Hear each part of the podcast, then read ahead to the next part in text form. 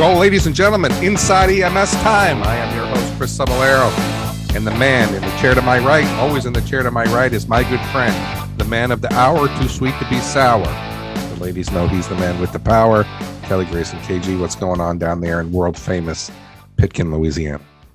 No, the same old, same old man. We're stewing in our own juices. It's it's June it feels like August uh, and uh, just just trying to to stay out of the heat and, and deal with the day. It's it's no fun this time of year in, in South Louisiana, man. You, you just you don't know what it's like when you experience humidity this bad. Well, really, it's anywhere that's got sun, especially when you're in the back of those ambulances and that air conditioner isn't kicking out, mm-hmm. and you're in that little sweat box.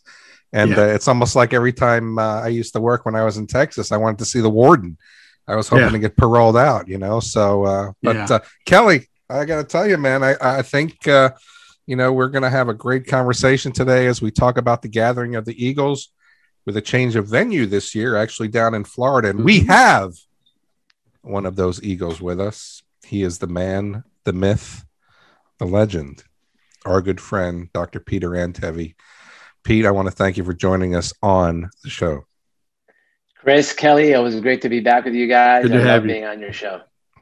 You know, I mean, you have been here so much, Pete. You're going to start getting your mail here at this show. So, I want to thank you. So, uh, you know, I, I, guess we are really excited. I mean, I didn't have the opportunity to go down to Florida and uh, go to the gathering of the Eagles, but uh, you know, Pinnacle's coming up. EMS World is coming up. It looks like we're back to the conference season, right? Which is really kind of exciting because I got to tell you, I really missed going to the classes and seeing my peers and just having some adult beverages and kicking back and seeing what was going on in the career field. And maybe you just give us a little bit synopsis. I mean, eh, what were there like 30 people there? I mean, how, how did it look for attendance and what was going on down there in Florida this year? Let me tell you, hopefully next year you guys will come because let me tell you, Chris Kelly, it, we, we were back. We had a full week of conferences Monday through Friday, beautiful venue, the Hard Rock Hotel in Fort Lauderdale uh, brand new conference center. We had um, over 500 people. We probably had over 120 vendors. Uh, we were maskless and uh, we were at the bar. We were drinking. We had a great time. We are back, baby.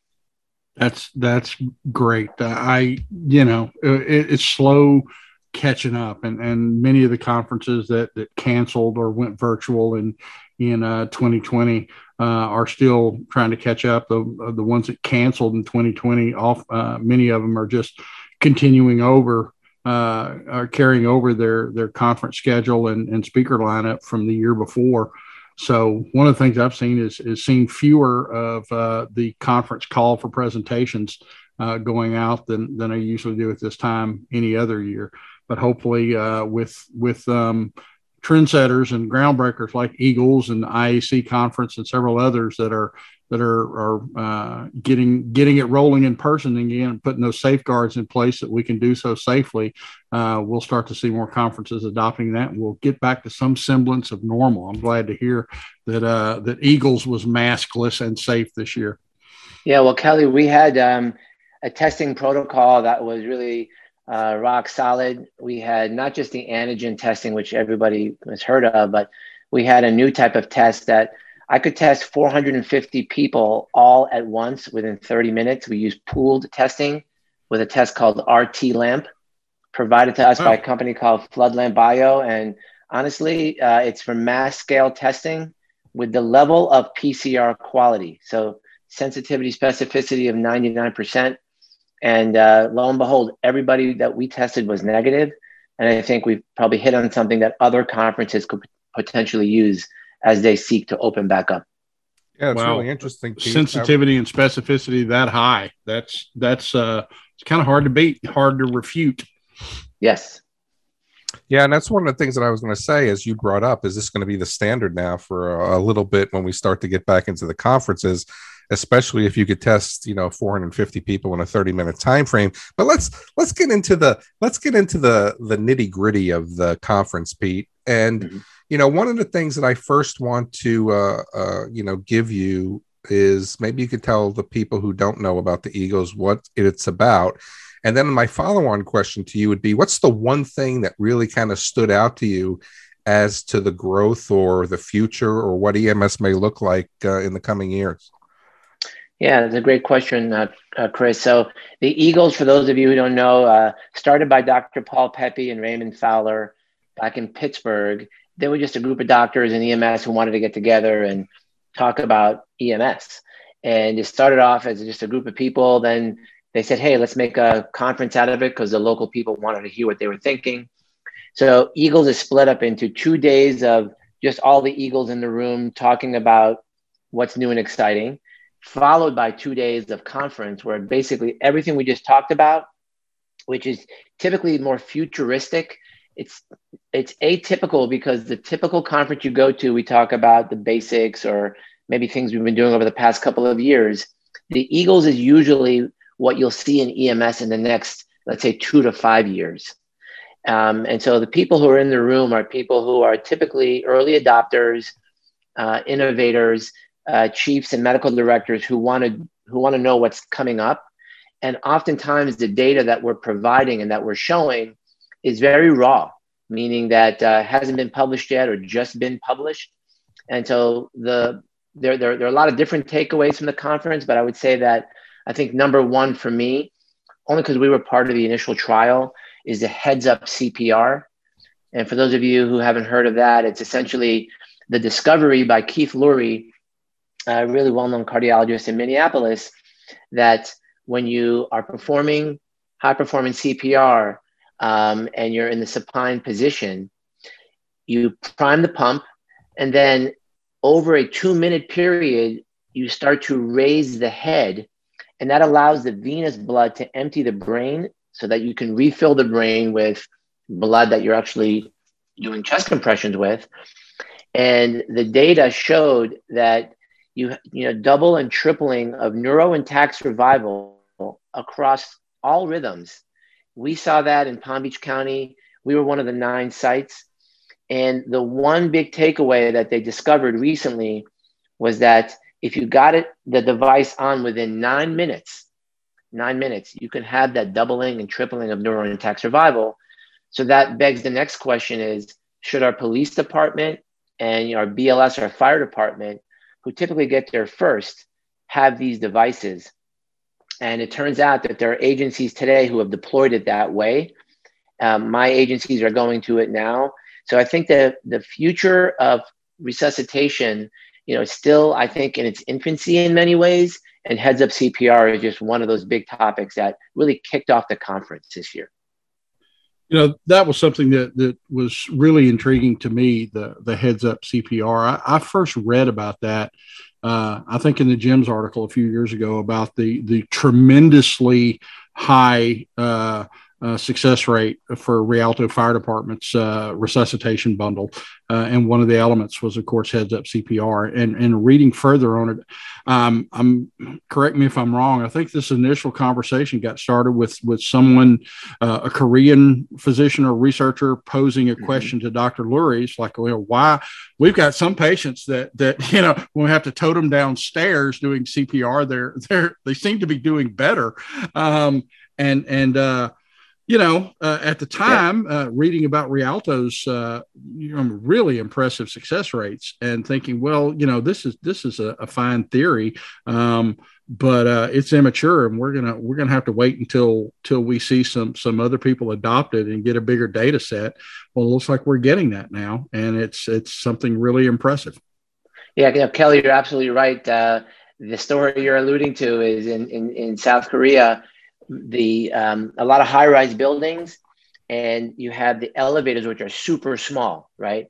So oftentimes when you're inside one of these elevators and you're trying to move the patient um, oftentimes you're moving them and what they what they had was they had the head down and they had the legs up. And there's someone doing cpr that way. And keith lurie was in there and he was thinking can this be good and it turns out that when your head is down in CPR, you end up doing worse for the brain.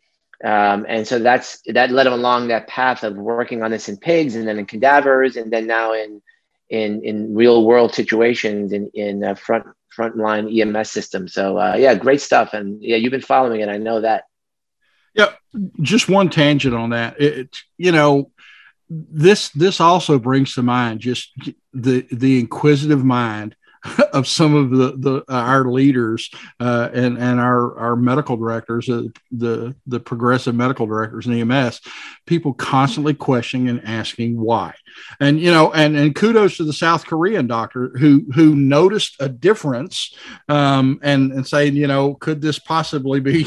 Uh, I don't know of many uh, medical directors or researchers for that matter who who look at things dive that deep into the the circumstances of the resuscitations their people are working and and ask why. Um, and uh, it, it's really impressive that that you know an innocuous conversation like that can yield such impressive results.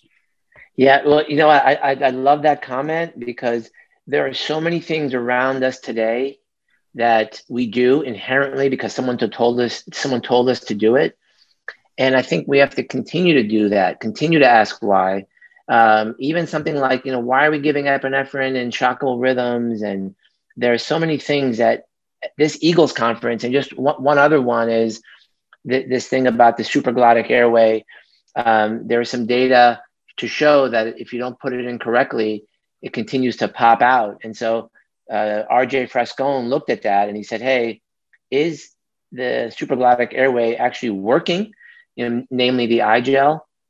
And so it turns out if you ask why, it'll help you even refine what you're doing.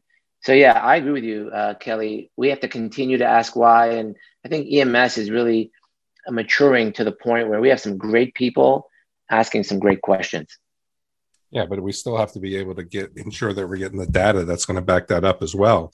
I mean, when we talk about you know the heads up CPR, and e- even though we are seeing numbers of patients being more neurologically intact, we still got to get to return to spontaneous circulation. So it makes no difference, uh, you know, what's happening with the circulation. And I think there's still a lot that we don't know about, you know, CPR. So I think all this goes into it. Even now, if we're starting to talk about adjunct airways and, and what they're doing or what they're not doing, um, I think that's really interesting. But let's go ahead and switch gears a little bit, Pete, because I know that there was a discussion and really uh, kind of talking about it in the career field for five or six years now is whole blood. So how, how did that play out while you were down there? And, and is there a future for that in our field? Oh my God, this is my favorite topic because I really applaud the people who started it. You know, you look at John Holcomb out of Texas and uh, bringing in all the military data on whole blood and when you look at the landscape now, guys, it's very interesting that all the hospitals use component, well, I should say 99% of the hospitals use component therapy. What does that mean? It means that when you go donate blood at the big red bus at the mm-hmm. blood bank, they end up separating that blood out into, into its components. And then at the hospital level, they end up giving you back those three components. Well, we can't do that in EMS. It doesn't make sense. So the folks in San Antonio started using whole blood in the field. They figured out a way to actually not waste the blood. They figured out a way to give the blood quickly, and the setup actually doesn't cost that much money. And they've proven over hundreds of patients that it works, and they're saving so many lives of traumatic arrest, people with GI bleeds, people who need massive transfusions in the field. But the big the big secret and something that we're trying to, we're trying to unlock now in Florida is if you don't have a hospital to accept the whole blood so that you don't waste the unit, then that whole blood goes to waste. So the setup for whole blood is under 10,000 bucks, right? Where you have, you buy the freezer, you buy the cooler, you get the QinFlow, you get the warmer, you, uh, which is the QinFlow, you get the LifeFlow, the device to give the blood quickly. And so if you're telling me that with under 10 grand, I could have on my ground units whole blood and all you guys know, right? You know how many patients mm-hmm. we go to who were shot, who were stabbed, who were whatever it was. And we just look at them and we try to do CPR, which we know is futile because these people are going to die. And how could it be that with just a little bit of capital, you're now going to go and you're going to save people's lives? So I personally feel that this is kind of, it should be like on, on the captain's unit, an officer, not on every unit has to be staged around the city appropriately. And there's no reason that EMS should not be carrying blood, especially if you're in a city. I mean, Chris, I'm got to tell you, um, where where you work, it's I mean those people will be saved by one thing, and that is whole blood. And so this is the year of whole blood, in my opinion. We just have to have people figure out a way to get it done. So that's the hard part about it. My question, Pete, is is how are how are those agencies addressing you know the expiration issue and rotating it, um, and and and that sort of thing. What approaches do they have to make sure that uh, that uh, they're not wasting stocks? You, you mentioned that you know, uh, do you have a hospital that will accept it and, and rotate it out? How are they doing it? Yeah, yeah. So these um, these units of blood, they have a little tag on them, and if they're cooled at the right temperature, the tag stays green, and you know that the blood is good. But the blood has a shelf life of around 30 days. So what they do is at around 21 days, they go to the hospital, they say, here you go. And these trauma centers are using blood all the time. So that unit does not go to waste. And then the hospital says, we're going to swap out that, that, that, two units you just gave. Here's a brand new two units. We'll see you back if you need an, uh, if you have to swap it out in 28 days again.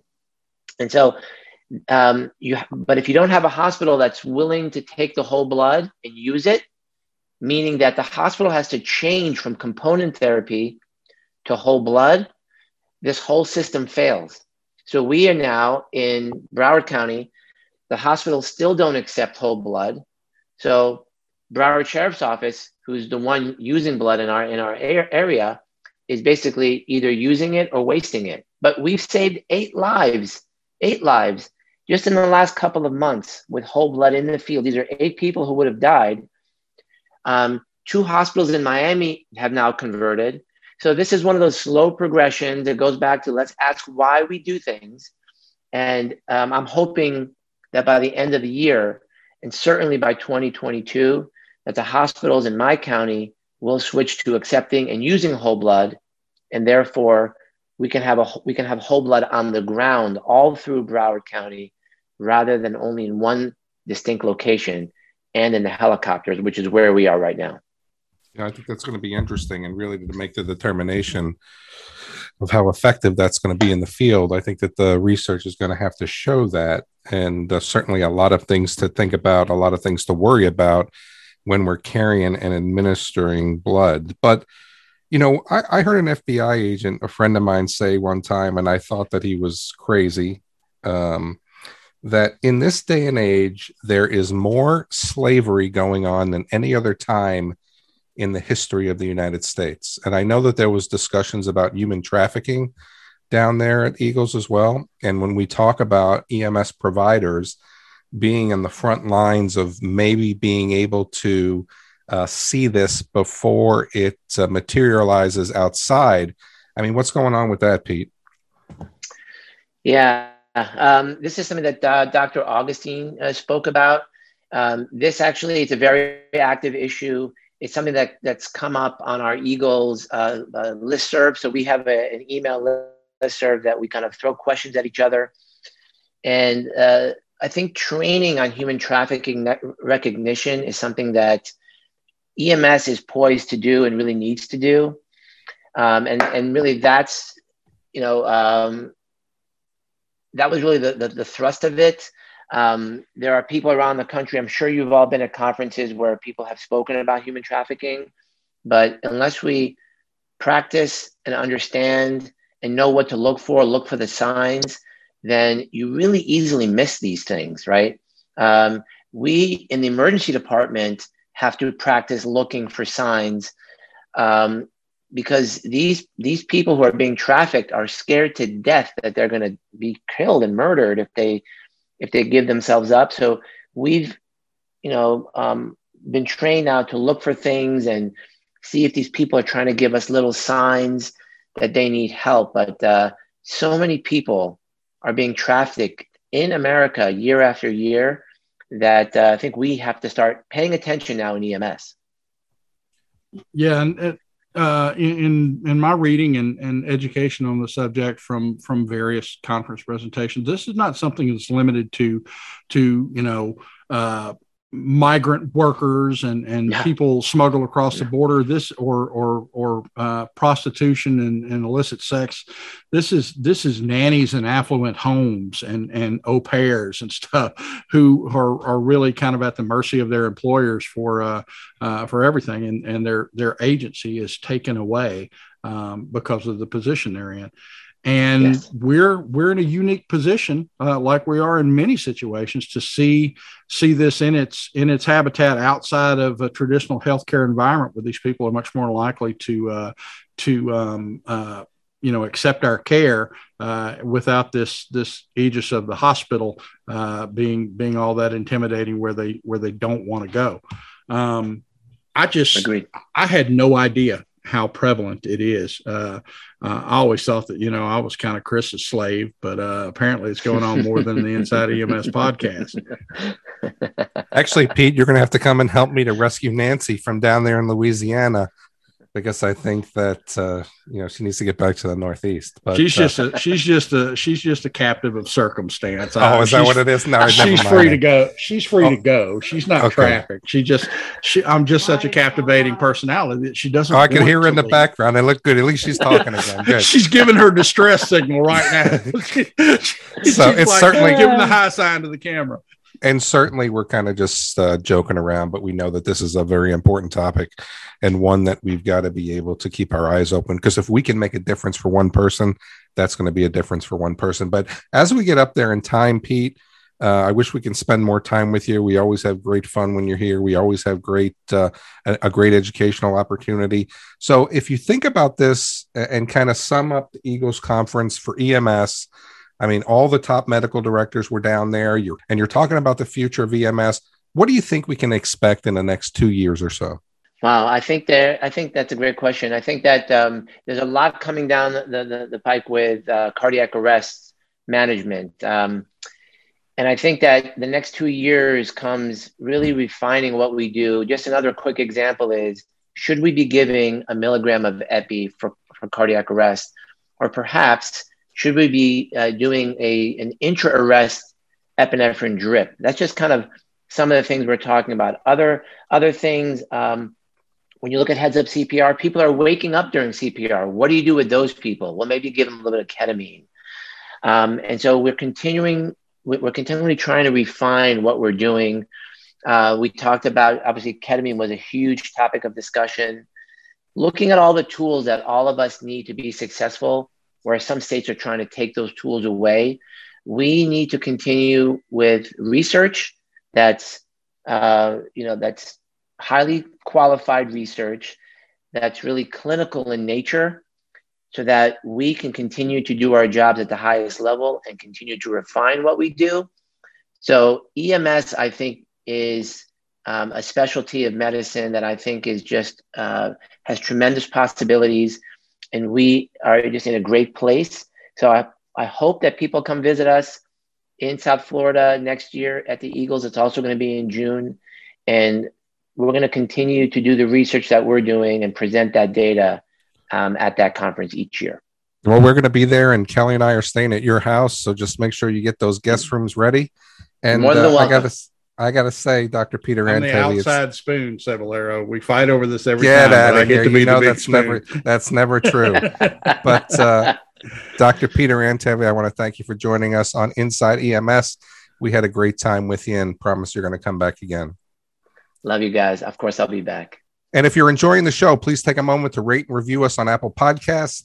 Contact the Inside EMS team at the show at ems1.com to share ideas suggestions and feedback, or if just if you'd like to join us as a guest. But Kelly, time to put a wraps on another show.